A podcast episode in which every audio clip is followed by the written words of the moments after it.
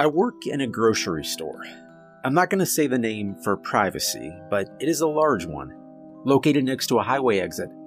It can get pretty crowded afternoons and evenings when all the drivers decide to buy something on their way home from work. It is really hectic between 4 and 6 p.m. During those two hours, it's almost impossible to navigate through the store. All the customers create a stream of people from the entrance to the cash register. No matter how hard you try to fight it, you will get swept away by the stream. And the stream can be terrifying. I remember when I first started this job, my boss told me to be sure to finish up whatever I was doing before 4 p.m. At the time, I thought it was just an old guy telling a teen to work faster. I was 18 then when I first started here, so I didn't listen. I stayed in the tomato sauce aisle, refilling the shelves. At first, I didn't notice anything different. More customers started coming in, but it didn't worry me. Customers are good for business, so I was glad the store was doing well. And then it started to get crowded. No matter how hard I tried to move out of the way, I had to keep apologizing for accidentally bumping into people. And then customers started pouring into the store. I realized too late the danger I'd gotten myself into. I was pushed up against the sauce shelf. One of the glass jars fell and shattered on the floor, but no one moved away. I tried to pick up the pieces of glass, but it was impossible. The store was filled, and everyone was in a hurry to get home.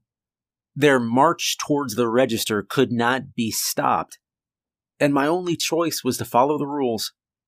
Thankfully, I'm pretty tall. It lessened the risk of me falling and being crushed. It was still very uncomfortable with how tight people were packed around corners. There were people constantly pressing against me trying to get to the register. There were times people were so packed together, I was afraid that they would suffocate me. But thankfully, that didn't happen. As soon as the mass reached the cash registers, the pressure lessened, and I was able to get away. Afterwards, I spoke to my boss about the risks this massive crowd could cause. He kept assuring me that it was safe. So far, there had never been an accident. I tried to say that wasn't exactly a safety guarantee, but none of the other employees were bothered by the crowds. It became clear. I was fighting a losing battle, and I decided to keep my mouth shut. And that's how I learned about this grocery store's list of rules. Number one, stay out of the aisles during rush hour. Number two, keep every register open to allow for a faster flow of customers. Number three, no small talk with customers during rush hour. And number four, stay hydrated. Now, all of these rules make sense, you know? No small talk, because it would hold up the line, making the wait longer. In some cases, I'd even seen customers get annoyed at one another for talking and holding up the line. Essentially, the only thing you want to hear is the sound of cashiers clicking away at their registers and footsteps leaving the store and the stay hydrated rule might sound obvious, but trust me, when you're in that hectic environment, you are thankful for every drop of water you can get. My boss loved telling us a story about how one employee ended up fainting because she forgot to drink her water. Rush hour shifts were the worst. It was hectic, repetitive, and painful. Whenever rush hour was over, Everyone who had been working the registers took a break just to rest their hands. The worst part about it was that working during rush hour didn't give you extra money. Management did the bare minimum of ensuring that no one worked during rush hour two days in a row, but that didn't solve anything. And I tried to come up with solutions, but no one wanted to hear it. This was the way they'd always done it, and they weren't going to change their ways. The only one who always escaped rush hour was Claire, who worked the night shift. While most customers visit during rush hour, there are people coming in all times, even at night. Because of this, the store is open 24 7 to accommodate travelers at all times. To be honest, when I first started, I wanted to work the night shift. After experiencing the hell that was rush hour, I was hoping not to work for those two hours. I tried to convince my boss, saying that since I was fresh out of high school without any other responsibilities, the night shift would be perfect for me. I could sleep all day and work at night. Besides, that was kind of my ideal sleeping schedule anyway. When I told the boss, he just laughed. Thought I was joking. And since my first attempt didn't work, I tried a new strategy store security. Claire was a petite middle aged woman with ponytails and buck teeth her face never grew into. At a quick glance, she could be mistaken for a middle school student, and she was about as threatening as a chihuahua. If someone entered the store with nefarious intent, she wouldn't be able to protect anything. I, on the other hand, I was a young man, quite tall, and in a pretty good physical shape. And out of the two of us, I would be the more intimidating one for sure. However, when I pointed this out to my boss, he just looked me up and down and gave me a tired sigh. Um, that's not what the night shift is about, he said. I tried to protest, but he shot me down with further explanation. Afterward, I asked the other employees about the night shift, and I found out Claire had been working those hours since the store first opened, about 20 years ago. There was a guy named Paul who tried to cover the night shift once, but apparently he had a mental breakdown and quit a few days later. The other employees joked about the night shift being cursed. And my days working in the grocery store continued. Despite the awful rush hour, there were no other jobs close by, so I was stuck. I mean, at least the other employees were nice. And eventually, I did get used to it. And then one day, I came in to find the boss in a panic. Claire had collapsed and been rushed to the hospital. Thankfully, it didn't sound life threatening, but she would still have to spend the night in the hospital meaning someone else would have to take her shift. Our boss went to everybody, frantic, asking if anyone would be willing to work that night. I don't think my fellow employees are superstitious, but they'd all joked about the night shift being cursed. Nobody wanted to take that shift. Except me. I volunteered. Mr. Boss looked at me and hesitated Another employee suggested keeping the store closed during Claire's shift till she returned. But for some reason, our boss found that unacceptable. And reluctantly, he gave me the night shift. So I got the rest of the day off, the afternoon and evening, so I could go back home and rest. I took a nap, ate some food, played some video games until it was time for me to return to the store at 10 p.m. When I exited my car that evening in the store's parking lot, I inhaled the cold night air and I realized I was full of energy. My nerves were jittery from anticipation. I would finally be able to witness the night shift for myself. I arrived about 20 minutes before the shift started. I expected my boss or someone else to be there, maybe to tell me what I was expected to do, but there was no one there. Strike that. There was one person there, Theo, who worked the shift before mine. He handed me a sealed envelope. It was light, and it felt almost empty. I asked what it was or what was in it, but Theo just shrugged. He told me the boss had been there earlier and dropped off the envelope he wanted me to have.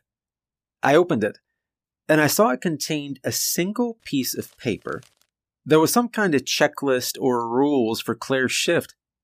I decided to read it after I'd changed into my work clothes. Theo's shift came to an end, and before he left, I asked if there was anything particular I should know, if there'd been any problems during the day or evening. But no. Theo said it'd been a regular day. As far as he knew, my night shift would be easy. He jokingly told me not to fall asleep from boredom and then wished me luck before leaving. I laughed along with him. But after he left, I felt the emptiness of the store begin to put me on edge. During the day, the store, it's like any other grocery store.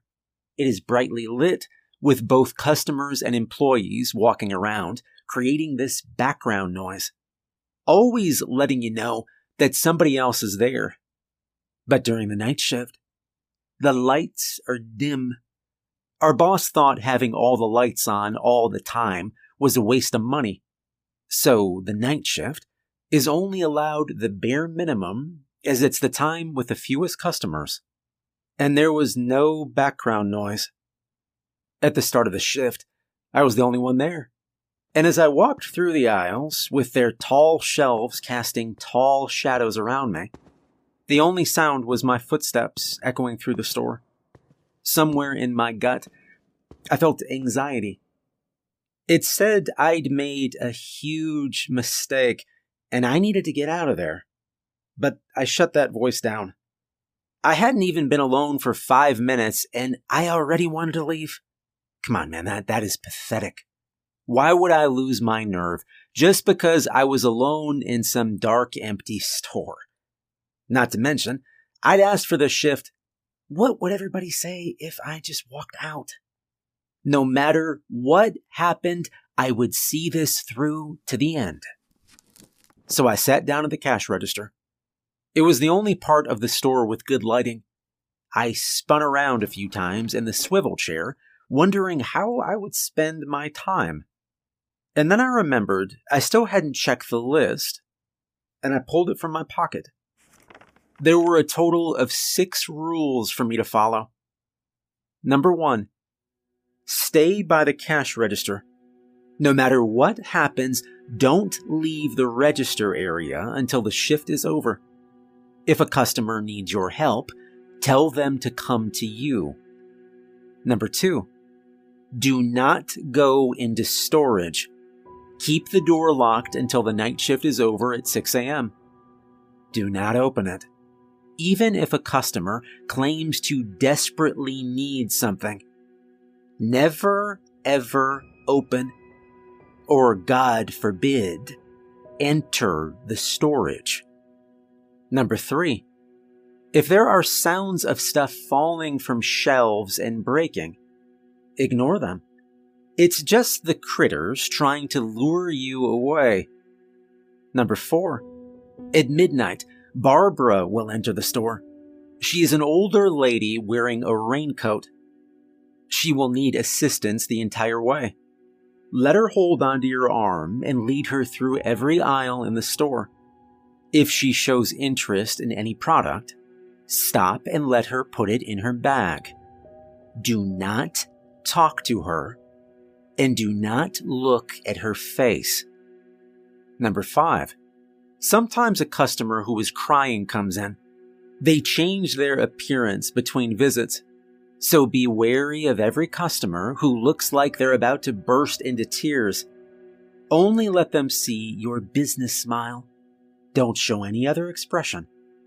And don't listen when they try to tell you why they're crying. Tell them to have a good night and send them on their way. Number six, if music starts playing on the store's radio, let it be. Even if the music is loud and it gets on your nerves, just leave it. The thing that plays the music is dangerous, and it's not worth the trouble. Okay. I read through the rules twice and scratched my head. On one hand, it seemed like they wanted me to just sit behind the cash register and not do anything for the entire shift. But they also wanted me to help this Barbara character walk through the store, which would break the first rule. I concluded the Barbara rule must be the exception, meaning the list could be boiled down to never ever leave the register unless you're helping Barbara. And with the rules sorted out, I made myself comfortable on the chair by the register. It was time for my shift to start. The night shift was a lot more boring than I thought it'd be. I knew there wouldn't be many customers, but there had never been a single one for an hour. All I did was spin around in my chair and play games on my phone. We weren't supposed to use our phones during work hours, but since I was the only one in the store, I assumed it would be fine. As long as I put it away before someone came in. The phone had saved me from death by boredom, but if nothing happened soon, it would run out of batteries before I was halfway done with this shift. I did have a charger with me, but it was in my bag in the changing room, all the way on the other side of the building. I would have to break the rules to go and get it, which it was a tempting thought. But I wasn't going to break those rules an hour into the shift. All I could do was play around with my phone until the battery died, and then hope the rest of the shift went quickly. It was past 11 p.m. when the first customer arrived. It was a young guy around my age, maybe a little bit older. He went straight for the cleaning products aisle. I tried to keep track of where he was, but it was difficult since the tall shelves blocked my view. I could hear him moving around, picking up products, then putting them back again. This continued for a bit until he abruptly stopped. And then the man stepped out from the aisle and started toward me. And then he asked for a specific brand of glass polish. This question caught me off guard and I wasn't able to answer right away. It was like my tongue had gotten stuck in my mouth. The guy had to repeat his question before I could collect myself and give an answer. I told him all the cleaning products were in aisle 7, and if he couldn't find the product, then we didn't have it. The man was not happy with this answer. He wanted me to go and check to see if there was any in storage and I was just about to leave my post when I remembered the rules. I had to stay by the cash register. I apologized, and I did my best to explain that I couldn't leave the register unattended. He got furious, but thankfully not violent, and then he just stormed out. And that was my first customer of the night. Not a great start, but certainly not the end of the world. The second customer came in around midnight. I heard the doors open and close, and then nothing. No footsteps or anything. It was as if someone had entered and then stopped, right by the door. I looked up from my phone. The entryway barely visible from the register. There was someone standing there, a short figure in a raincoat. Both the timing and description matched, so it had to be Barbara. I got up from the register and walked toward her through the dark aisles. I moved fast, partly because I didn't want her to have to wait, and partly because being alone in this dim light made me uncomfortable. I don't know how to put it, but I felt watched, like something was lurking behind every shelf ready to jump out at me if I stopped moving. And this feeling didn't go away until I stood next to Barbara. It was it was like there was this safe zone around her. Barbara was dressed in an oversized raincoat with a hood that covered her face. I was about to introduce myself, but I stopped before I said a word. The rule said not to talk or to look at her face, just help her walk through the store. I wondered if it was because she was an old lady that had lost her hearing. As instructed, I held out my arm for her to hold on to. And her fingers dug into my arm like fishing hooks. I knew old people sometimes could have vice like grips, but this was another level. Her fingers were like carved stone with a thin layer of skin stretched over it. I did my best not to think about that. The faster I could help her through the store, the faster she would leave. So I mustered up a business smile and I started leading her through the aisles. She walked slowly, one step at a time. Every time she put down her foot, her grip on my arm shifted, and I tried not to wince.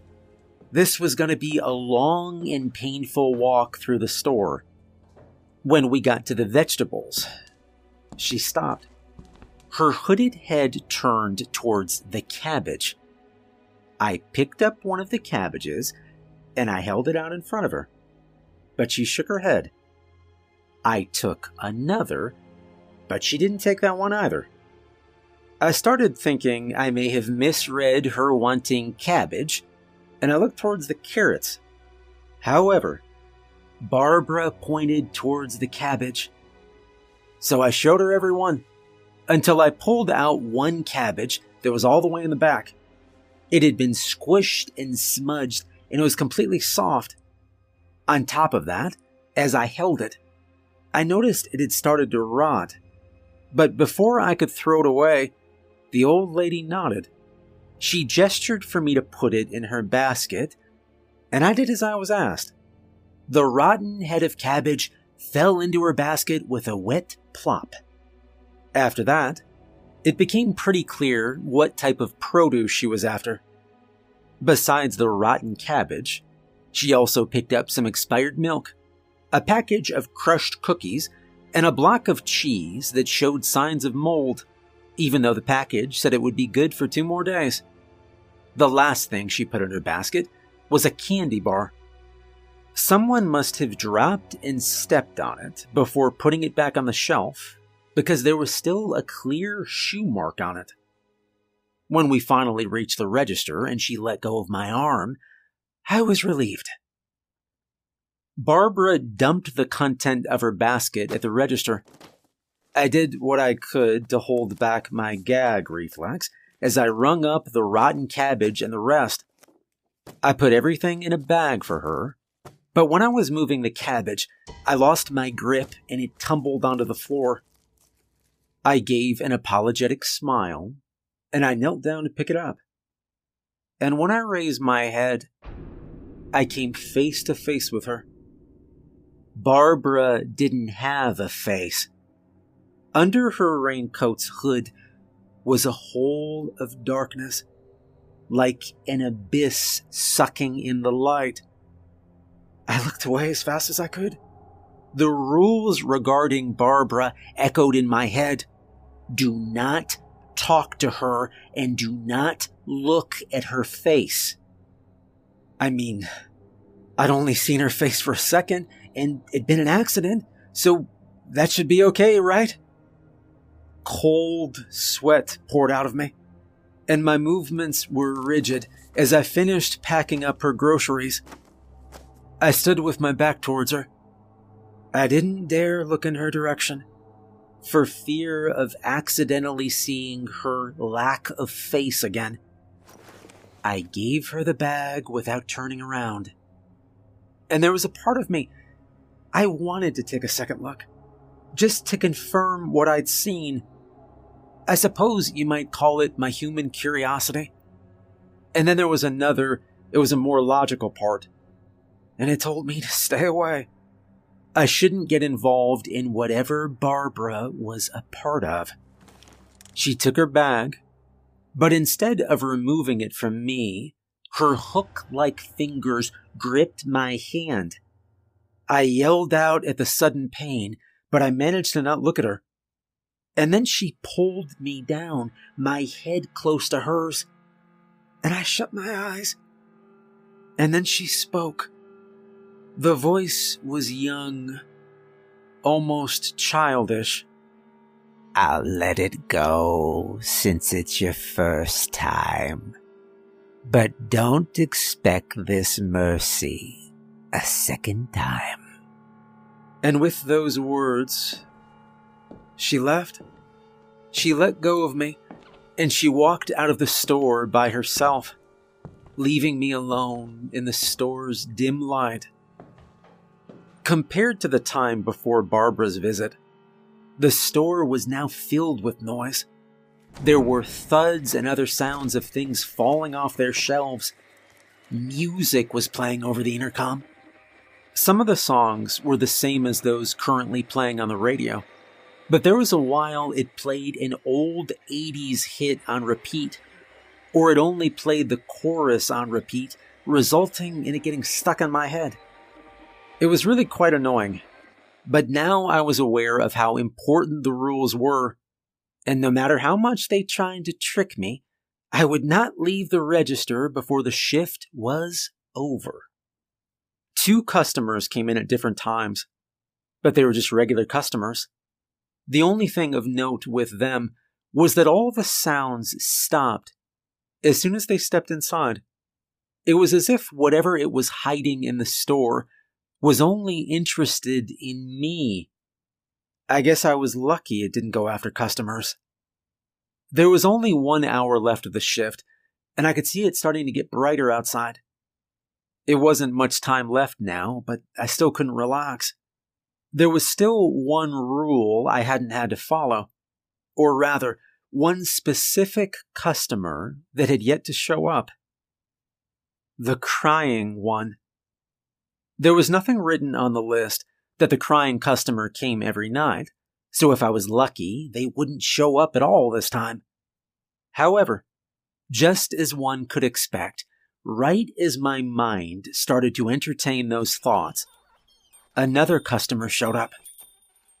It was clear from the outset that this customer was different from the other ones. Instead of walking around looking for what they wanted, this one went straight to me. As soon as they reached the register, they slammed a fist of money on the conveyor belt. A package of cigarettes, they said between clenched teeth. Brand doesn't matter. All the cigarettes are kept locked behind the register to prevent stealing. While I fumbled with the key, I snuck glances at the aggressive customer. They were a large, middle aged man with stubble. He was dressed like a lumberjack, but the clothes looked like they were made from plastic. His face was scrunched up in this frown like expression. It, w- it was like he was trying to hold back tears and I was certain then that this was the final customer from the list. I took out the cheapest pack of cigarettes we had and I locked the cabinet again. I rang the package up while trying to remember what the rules had said about this one. The list was in my pocket, but it'd be too suspicious for me to pull it out right in front of him. Not to mention doing that, it might make the situation worse. I remembered that I was supposed to smile and not ask why they were crying, right? I could do that. I exchanged the cigarettes for money, and I made sure to keep my business smile up.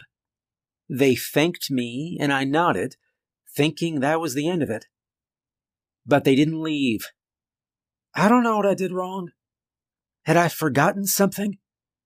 Instead of leaving, they got closer to me.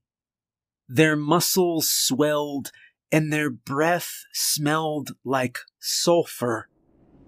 Aren't you going to wish me well? it said and grabbed my shirt collar.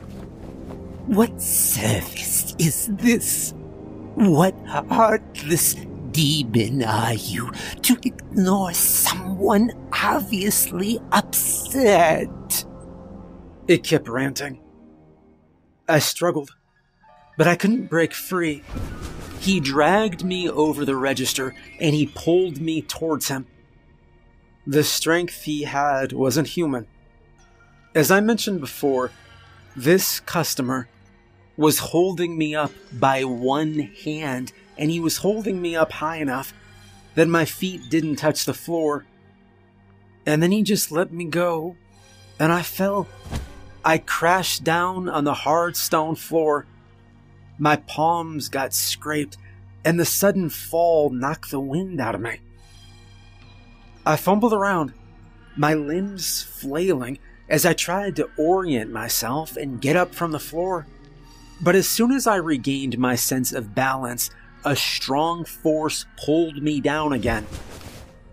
The customer squatted over me. He leaned in real close and spoke. His every word came with a cloud of sulfur. It was hard to breathe, and the gas made me dizzy. I could see his mouth moving, but none of his words registered in my brain. and through my haze, I saw thin, sharp like teeth between his lips. As he spoke, his tongue would glide over them as if preparing them for a tasty meal. The mouth and the teeth got closer and closer.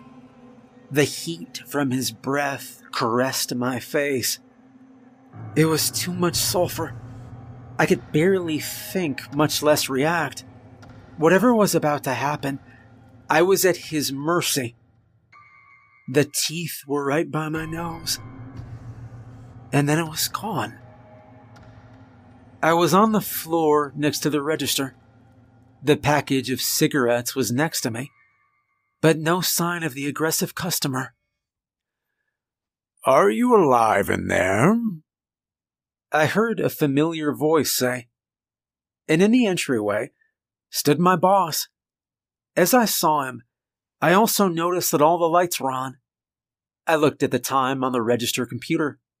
5:36. Still about half an hour left in my shift. My boss was here early. I don't remember what I answered him, but he came over and helped me up. I got here a bit early, just to make sure you hadn't died or something. He said it as a joke, but it didn't feel like one. Good job. He patted my shoulder then, and then he told me I could go home, which I did. And I still work at that grocery store today. But so far, I have yet to take another night shift.